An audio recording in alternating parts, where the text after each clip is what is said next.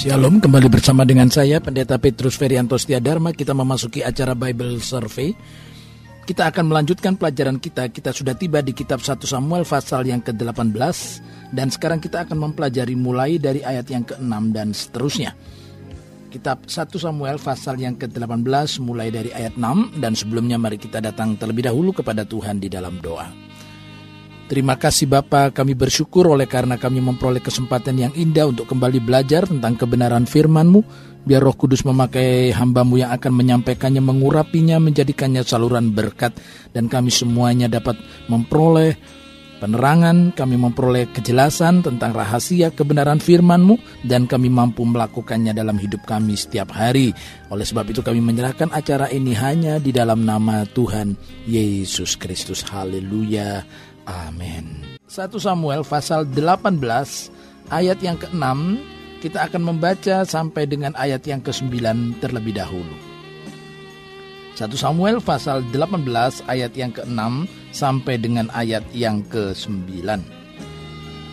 Tetapi pada waktu mereka pulang ketika Daud kembali sesudah mengalahkan orang Filistin itu, keluarlah orang-orang perempuan dari segala kota Israel menyongsong Raja Saul sambil menyanyi dan menari-nari dengan memukul rebana, dengan bersukaria dan dengan membunyikan gerincing.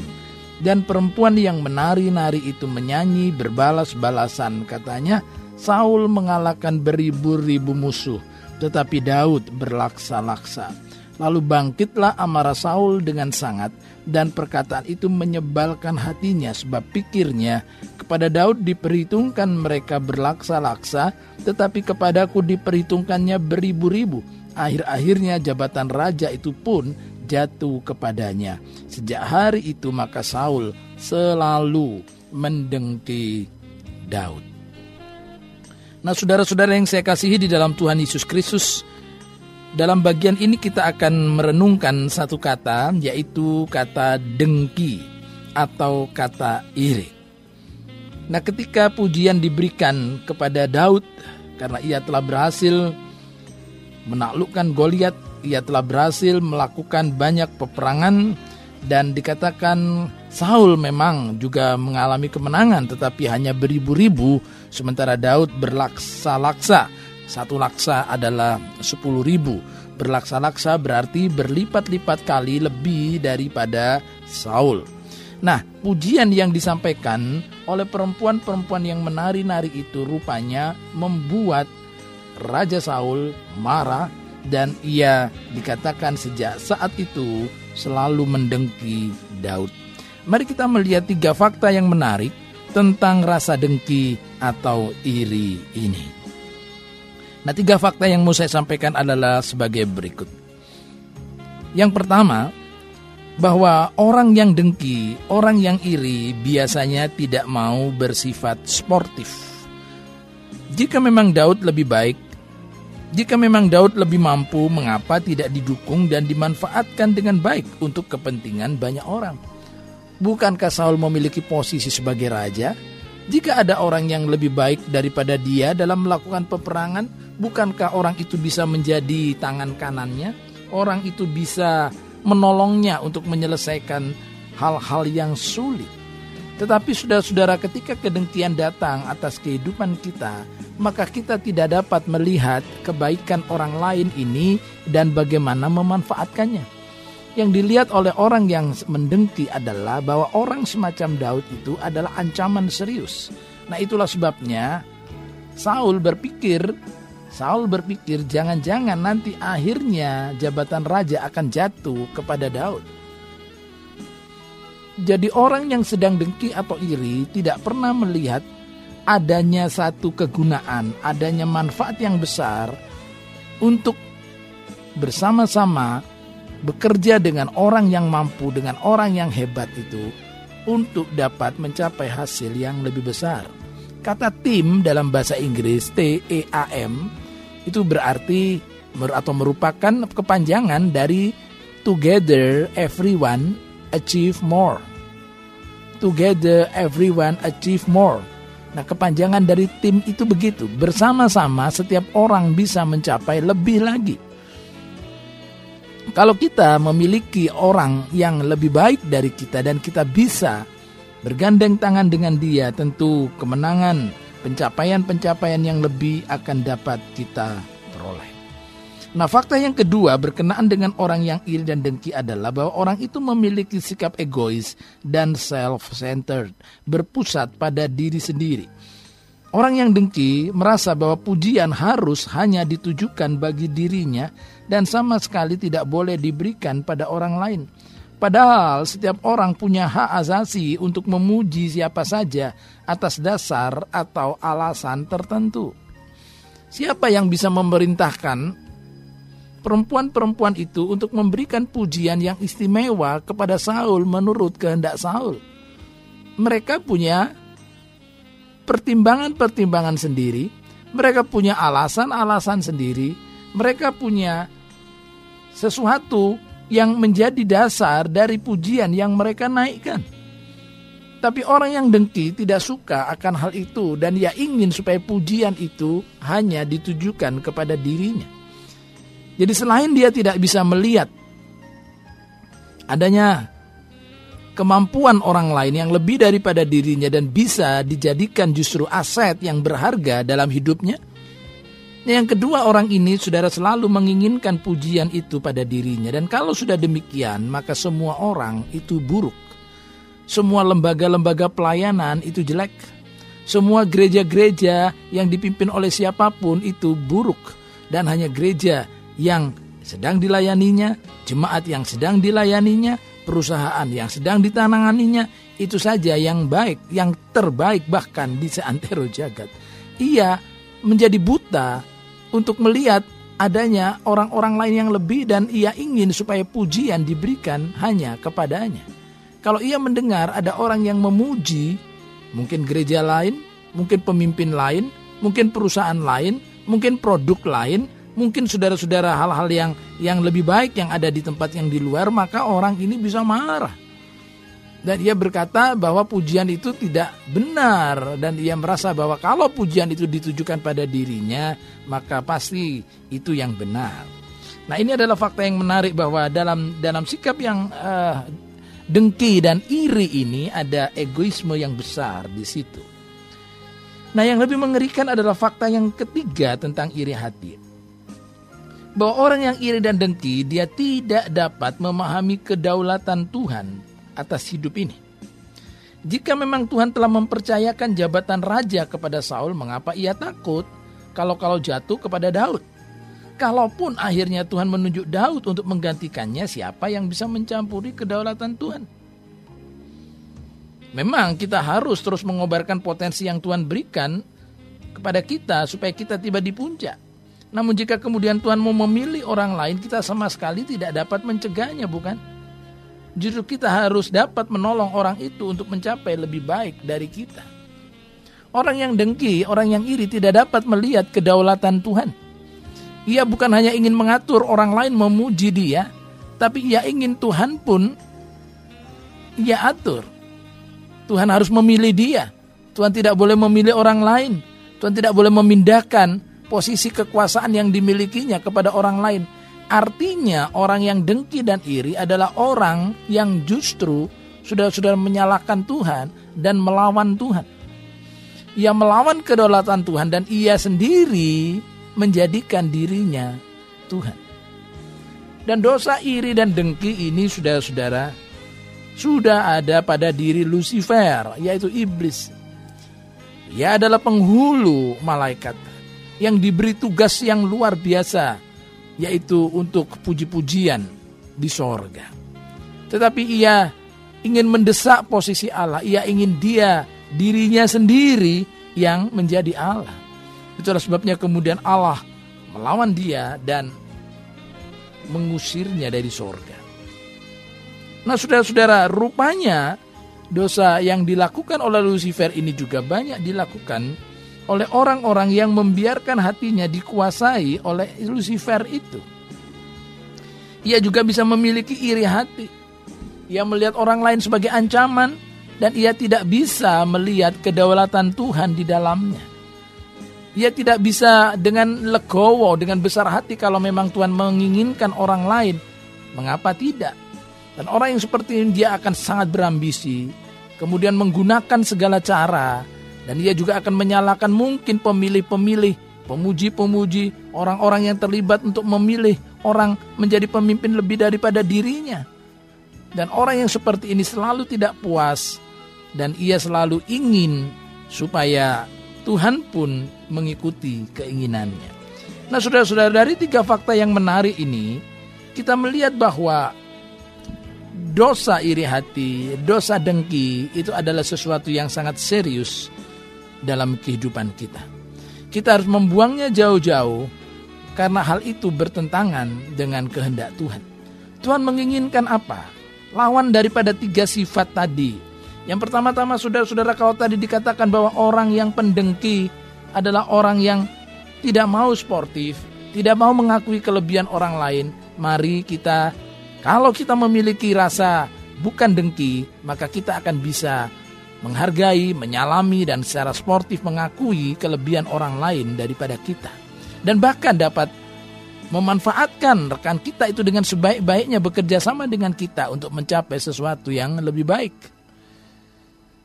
Yang kedua, kalau kita tidak punya rasa dengki, maka kita akan memiliki hati penuh damai sejahtera.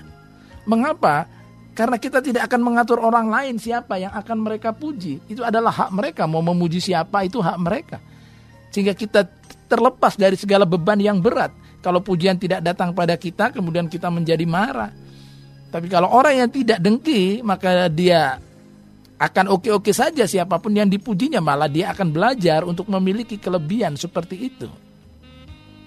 Dan yang ketiga, orang yang tidak dengki, adalah orang yang mengakui kedaulatan Tuhan. Satu kali Tuhan bisa mengangkat dirinya, tapi satu kali Tuhan bisa memindahkan berbagai posisi jabatan kepada orang lain yang Tuhan kehendaki. Nah, mengapa kita harus mempertahankan hal itu? Peperangan, pertikaian, konflik yang terjadi di mana pun disebabkan karena orang merasa bahwa kalau saya duduk di situ saya harus mempertahankannya. Langkai dulu mayat saya sebelum engkau memperoleh posisi itu. Ia merasa, ia merasa dirinya ditetapkan oleh Tuhan. Mungkin ya di masa-masa sebelumnya, tetapi kalau waktunya digantikan kepada orang lain, mengapa kita tidak secara berbesar hati, terima kasih Tuhan engkau telah mempercayakan pelayanan ini kepadaku sampai sekarang dan kalau engkau menginginkannya untuk dilanjutkan atau digantikan kepada orang lain, aku akan mendukungnya, aku akan memberinya masukan-masukan dan aku bersyukur Aku mau menerima kedaulatan Tuhan dalam menetapkan rencananya. Nah saudara-saudara ini adalah bagian yang pertama yaitu tiga sifat dari iri atau dengki. Saudara-saudara yang saya kasihi dalam Tuhan Yesus Kristus. Kalau orang sudah diliputi oleh rasa dengki, dalam kitab 1 Samuel pasal 18 ayat 6 sampai 9 tadi, di mana Saul tidak dapat melihat potensi yang besar yang ada pada Daud, dan ia tidak dapat melibatkan Daud dalam pekerjaan-pekerjaan yang lebih besar. Kedua, ia ingin mengatur orang supaya orang hanya memuji pada dirinya sendiri. Dan yang ketiga, dia bahkan menggugat kedaulatan Tuhan dan tidak rela jika Tuhan mengeluarkan keputusan ketetapan untuk mengganti dirinya dengan orang lain. Dan berikutnya ada langkah-langkah yang dilakukan oleh orang-orang yang dengki ini terhadap orang yang membuatnya dengki. Nah mari kita lihat upaya-upaya yang sangat jahat ini. Ayat yang ke-10 dan 11. Keesokan harinya, roh jahat yang daripada Allah itu berkuasa atas Saul. Sehingga ia kerasukan di tengah-tengah rumah, sedang Daud main kecapi seperti sehari-hari. Adapun Saul ada tombak di tangannya. Saul melemparkan tombak itu karena pikirnya baiklah aku menancapkan Daud ke dinding tetapi Daud mengelakkannya sampai dua kali. Ketika rasa dengki ini tidak diselesaikan, iri ini tidak diselesaikan, maka itu memberi kesempatan kepada iblis. Dikatakan ia kerasukan, dan kemudian ia mencoba membunuh Daud dalam kerasukannya itu dengan tombak yang ada di tangannya. Baiklah aku menancapkan Daud ke dinding, tetapi dikatakan Daud mengelakkannya sampai dua kali. Nah, saudara-saudara, kita melihat di sini bagaimana upaya orang yang dengki adalah ingin menghabisi, ingin membunuh. Dia tidak suka orang yang lebih baik dari dia tadi yang mendapat pujian itu hidupnya tenang-tenang saja. Ia ingin menghabisinya. Dan dikatakan Daud berhasil mengelak sebanyak dua kali. Nah saudara-saudara tentu elakan daripada Daud pertama karena ia memang telah terbiasa dalam peperangan. Telah terbiasa untuk menghadapi saudara-saudara binatang-binatang buas. Tetapi yang kedua tentu karena Daud disertai oleh Tuhan. Dan itu jelas sekali nanti kita akan melihat kalimat yang penting itu Ayat yang ke-14 yaitu Daud berhasil di segala perjalanannya sebab Tuhan menyertai dia. Jika Tuhan menyertai saudara, ada orang berupaya membunuh, menggeser, menghabisi saudara, mungkin karir, mungkin posisi jabatan saudara, saudara tak perlu gentar. Tuhan ada di pihak saudara dan Tuhan akan membela saudara. Tetapi kalau sampai akhirnya saudara kehilangan jabatan itu, maka saudara juga dapat bersyukur itu berarti bahwa Tuhan mengizinkan itu terjadi dalam hidupnya dan Tuhan sedang menyiapkannya sebuah tempat, satu posisi yang lebih baik daripada yang diambil oleh orang itu. Nah, saudara-saudara yang saya kasihi di dalam Tuhan Yesus Kristus. Apakah Saul lalu berhenti karena dia telah gagal untuk membunuh Daud? Apakah Saul mau mengakui, wah ya kalau gitu ndak deh, lain kali saya tidak akan lagi mencelakai Daud karena ternyata Daud disertai Tuhan dan saya tidak ingin terus tenggelam dalam iri hati ini. Saya akan bertobat, saya akan berubah, saya akan memperbarui sikap saya, karakter saya dan saya melihat Daud disertai Tuhan. Saya ingin kembali seperti Daud, seperti zaman dulu ketika saya juga disertai oleh Tuhan. Nah, tetapi saudara-saudara Saul tidak tiba pada keputusan itu. Ia tidak mau bertobat ia tidak mau saudara-saudara berhenti dari upaya mencelakai Daud. Memang ia takut. Ayat yang ke-12 berkata Saul menjadi takut kepada Daud karena Tuhan menyertai dia sedang daripada Saul Tuhan telah undur. Oleh sebab itu ayat 13 dikatakan sebab itu Saul menjauhkan Daud dari dekatnya dan mengangkat dia menjadi kepala pasukan seribu sehingga ia berada di depan dalam segala gerakan tentara. Daud berhasil di segala perjalanannya sebab Tuhan menyertai dia. Nah, saudara-saudara, orang yang dengki adalah orang yang memiliki kreativitas yang luar biasa. Ada saja cara-cara yang licik yang dilakukannya dan ia bersembunyi saudara-saudara di balik di balik daripada kelakuan atau tindakan yang dilakukannya. Perhatikan misalnya ketika dia mengangkat Daud untuk menjadi kepala pasukan seribu. Ada promosi. Saul yang dengki kepada Daud mempromosi Daud. Tetapi tahukah saudara apa udang di balik batu niat busuk Saul ketika mengangkat Daud untuk menjadi kepala pasukan seribu? Ya bukan secara tulus supaya Daud itu memperoleh jabatan yang lebih baik dan kemudian nanti meningkat lagi katakanlah kalau sekarang jenjangnya sampai kepada menjadi seorang jenderal pasukan. Bentuknya promosi tapi niatnya sebenarnya membunuh dengan menggunakan tangan orang lain. Kalau tadi Saul berusaha untuk membunuh Daud dua kali dan ia gagal, maka kali ini muncul kreativitas akal licik dalam dirinya, yaitu tetap ingin membunuh Daud tapi tidak menggunakan tangannya sendiri. Mengapa aku menggunakan tanganku sendiri? Lebih baik aku menggunakan tangan musuh untuk membunuh Daud. Ia aku angkat menjadi kepala pasukan seribu. Dengan demikian orang tidak tahu. Orang tidak melihat ada niat busuk di balik itu. Tetapi kemudian saudara-saudara, Karena Tuhan menyertai Daud, dia menjadi kepala pasukan seribu ditaruh di depan. Ia berada di depan dalam segala gerakan tentara, ia tetap mengalami keberhasilan. Ditaruh di tempat yang sulit, ia dibuang, ia sengaja di, di, dikorbankan di situ untuk supaya dia dibunuh oleh musuh.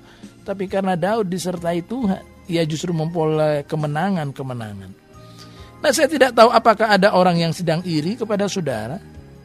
Yang kemudian mencoba dengan segala cara, dengan taktik triknya, dengan liciknya. Mungkin dia bisa menghasut orang lain, dia bisa menghasut pimpinan saudara, supaya apa saudara mungkin dibuang, ditendang, saudara tidak perlu takut jika Tuhan menyertai saudara. Intinya adalah di situ.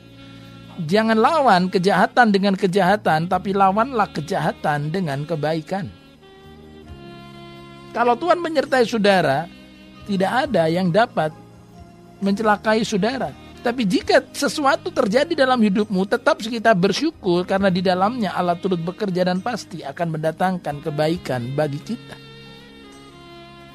Daud dibuang di depan, tetapi alasan yang dikemukakan adalah surat promosi pengangkatan. Tapi di balik pengangkatan ada maksud yang begitu jahat, yang begitu curang, yaitu supaya Daud mati di medan perang. Tidak berhasil, tidak berhasil. Mengapa? Karena Tuhan menyertai Daud. Nah, apakah kemudian setelah berbagai upaya ini, kemudian Raja Saul berhenti, Raja Saul kapok, Raja Saul kemudian, waduh, ini Daud kok kok ya saya coba bunuh dengan tangan saya sendiri tidak bisa. Kemudian saya taruh dia menjadi kepala pasukan seribu, kok ya selalu dia pulang dengan membawa kemenangan. Waduh, waduh, ndak wis berhenti, wis berhenti, wis berhenti. Oh, saudara-saudara, orang yang dirasuk oleh setan, orang yang dirasuk oleh setan tidak akan pernah berhenti.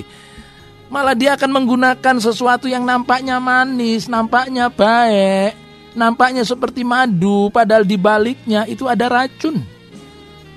Sepertinya memberi madu, promosi memberi madu, tapi di baliknya racun. Dan ini berikutnya sudah, sudah wah lebih indah lagi nampaknya di hadapan orang lain apa yang dilakukan oleh Saul kepada Daud. Mari kita lihat ayat 15 dan 16 lebih dulu. Ketika dilihat Saul bahwa Daud sangat berhasil, makin takutlah ia kepadanya. Tetapi seluruh orang Israel dan orang Yehuda mengasihi Daud karena ia memimpin segala gerakan mereka.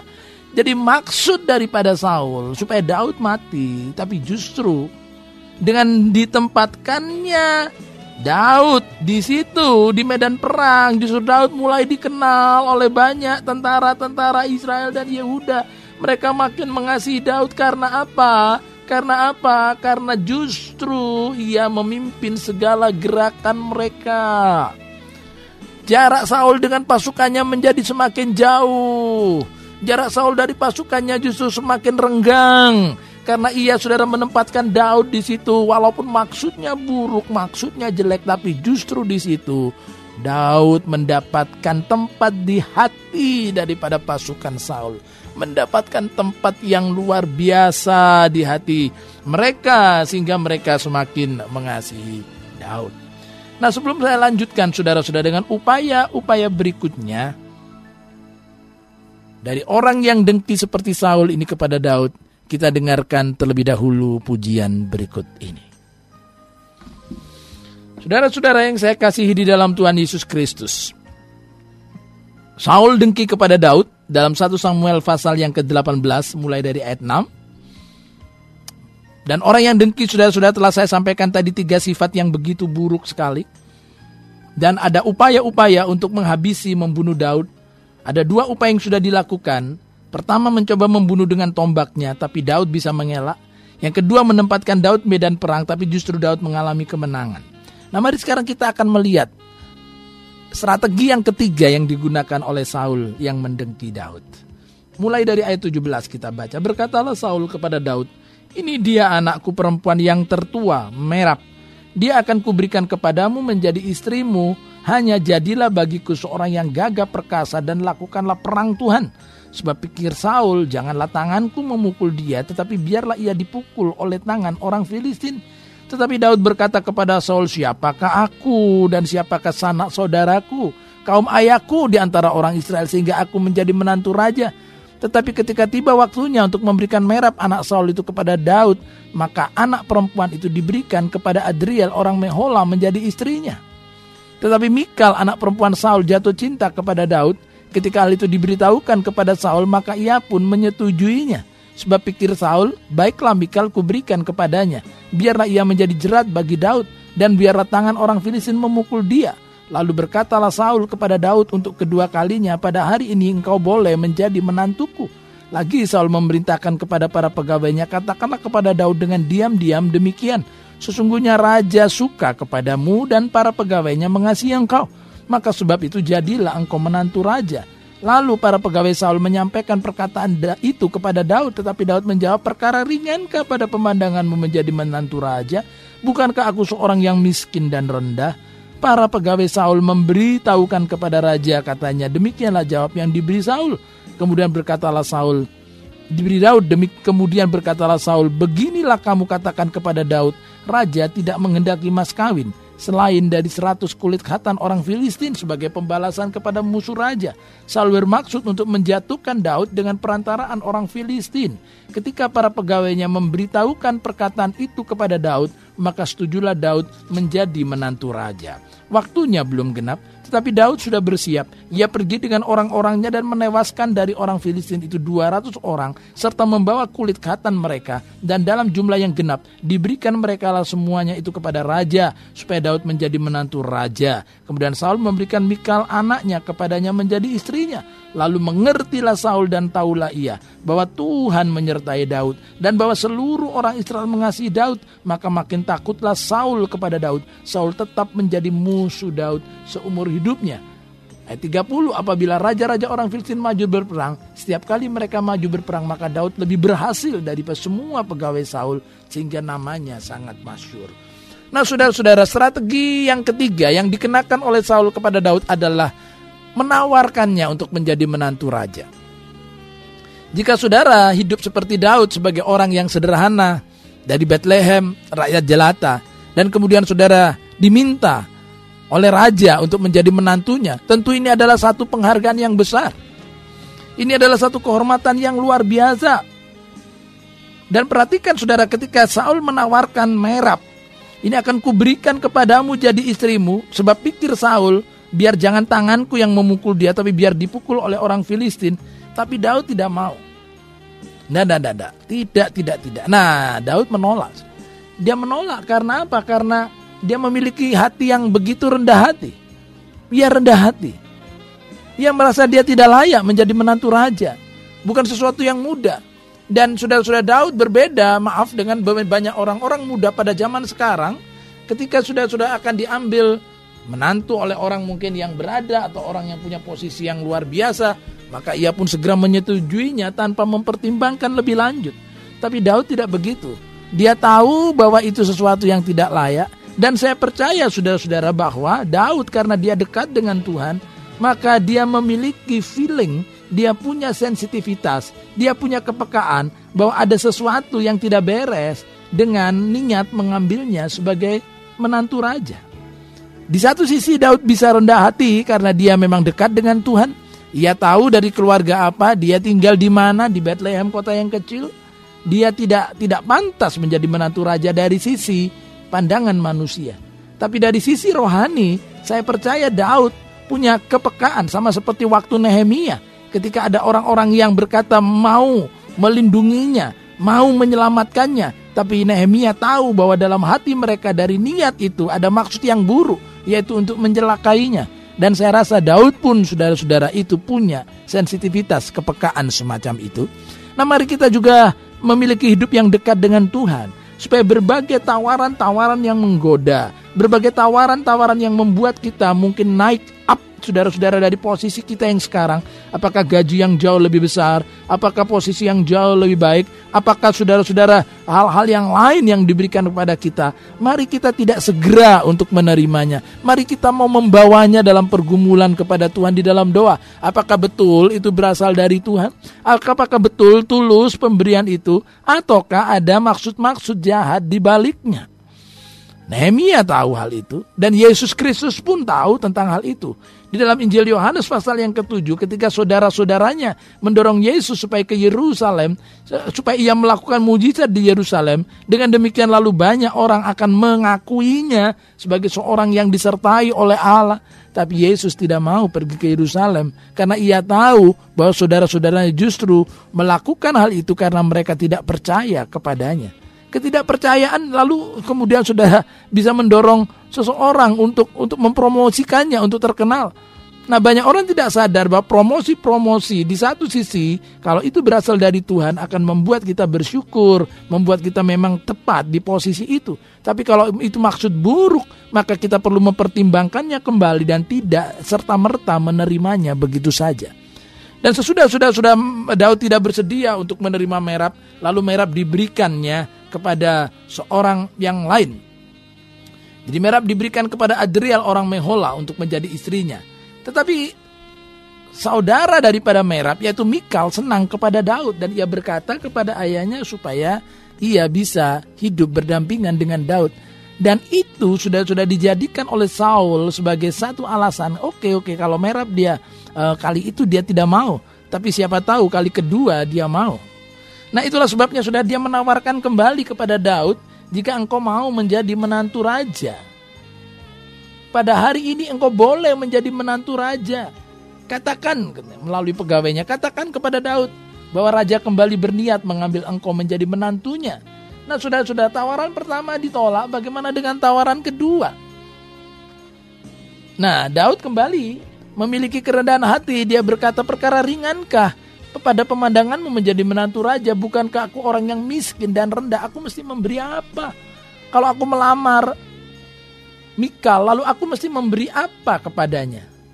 Aku orang miskin, aku tidak punya apa-apa, aku orang yang rendah.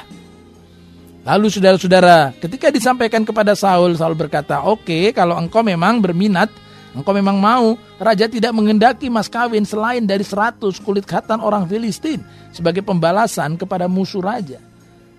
Tujuannya apa? Dikatakan Saul bermaksud untuk menjatuhkan Daud dengan perantaraan orang Filistin. Rasa dengki kembali, saudara-saudara masih menguasai Saul dan ingin supaya Daud dibunuh. Ia tidak sungguh-sungguh tulus untuk menjadikan Daud sebagai menantunya. Tapi karena Daud disertai oleh Tuhan, maka ia pergi bertempur, ia bisa memperoleh kulit khatan orang-orang Filistin dan itu dijadikannya mas kawin. Sehingga dengan demikian, maka mau tidak mau Saul memberikan Mikal anaknya kepada Daud menjadi istrinya. Dan mengertilah Saul, tahulah ia bahwa Tuhan menyertai Daud dan bahwa seluruh orang Israel mengasihi Daud. Tetapi sudah dikatakan dalam ayat 29, maka makin takutlah Saul kepada Daud. Saul tetap menjadi musuh Daud seumur hidupnya. Makin takut dia, tapi tetap menjadikannya musuh. Ini sesuatu yang aneh. Ini ini sudah sudah adalah orang yang sebenarnya sebenarnya tidak beres hidupnya di hadapan Tuhan. Kalau ia takut kepada Daud karena Tuhan menyertai Daud, itu berarti kalau dia melawan Daud, dia melawan Tuhan. Seharusnya ia berhenti dari memusuhi Daud. Ia bisa mendatangi Daud dan tentu Daud sebagai orang yang berbesar hati dia akan berkata, "Oh, tidak apa-apa raja, tidak apa-apa baginda." Ya, tidak apa-apa, saya saya saya sudah melupakan peristiwa-peristiwa itu di mana raja berniat membunuh saya, di mana raja menempatkan saya di depan, toh Tuhan menolong saya dan sekarang saya keadaan saya sehat. Tidak masalah, tidak usah dipikirkan. Saya rasa sudah Daud akan menerima permintaan maaf itu. Tapi saudara-saudara, orang yang dengki seperti Saul sulit untuk menerima permintaan maaf. Orang sudah-sudah yang sulit seperti Saul sulit untuk meminta maaf juga. Sehingga apa? Walaupun ia sangat takut, makin takut kepada Daud, tapi ia tetap menempatkan dirinya pada posisi sebagai musuh Daud seumur hidupnya. Nah, saudara-saudara yang saya kasih dalam Tuhan Yesus Kristus, mari kita mau belajar tentang hal ini dan kita lebih bijak dalam hidup ini. Kita tidak mau terus-menerus diliputi oleh rasa iri dan dengki terhadap apa pun, terhadap siapa pun. Mengapa? Karena rasa dengki memiliki tiga sifat yang buruk sekali. Yaitu bahwa dia tidak bisa melihat potensi orang lain dan melibatkan orang yang lebih berpotensi untuk bekerja sama dengannya ia menjadi orang yang sangat egois dan menginginkan pujian hanya ditujukan pada dirinya dan ia melawan Tuhan mengapa karena ia tidak mau mengakui kedaulatan Tuhan yang yang berdaulat menetapkan pemimpin-pemimpin untuk menggantikan dirinya. Dan kemudian orang yang dengki sudah melakukan langkah-langkah yang begitu jahat, begitu kejam. Mencoba membunuh ketika gagal, coba dikemas sudah sudah dengan promosi-promosi, coba dikemas dengan nampaknya tindakan-tindakan yang yang yang baik, tapi sebenarnya dibaliknya lebih jahat lagi karena apa? Sudah ada niat untuk menghancurkan menggunakan tangan orang lain. Mari kita mau berhenti dari iri hati. Kita mau bersyukur kepada Tuhan untuk potensi yang kita beri juga menghargai, mengakui orang lain nih dengan potensinya sendiri. Dan saya rasa damai sejahtera Tuhan akan menyertai kita. Amin. Mari kita berdoa. Terima kasih Bapak kami belajar dari kebenaran firman-Mu. Ajarlah kami untuk membuang segala iri, dengki dari dalam hidup kami. Dan kami belajar mengasihi Tuhan, mengasihi orang lain kepada siapa Tuhan memberikan potensi. Dan kami mengakui kedaulatan-Mu yang tak terbatas itu. Dalam nama Tuhan Yesus Kristus kami berdoa. Haleluya.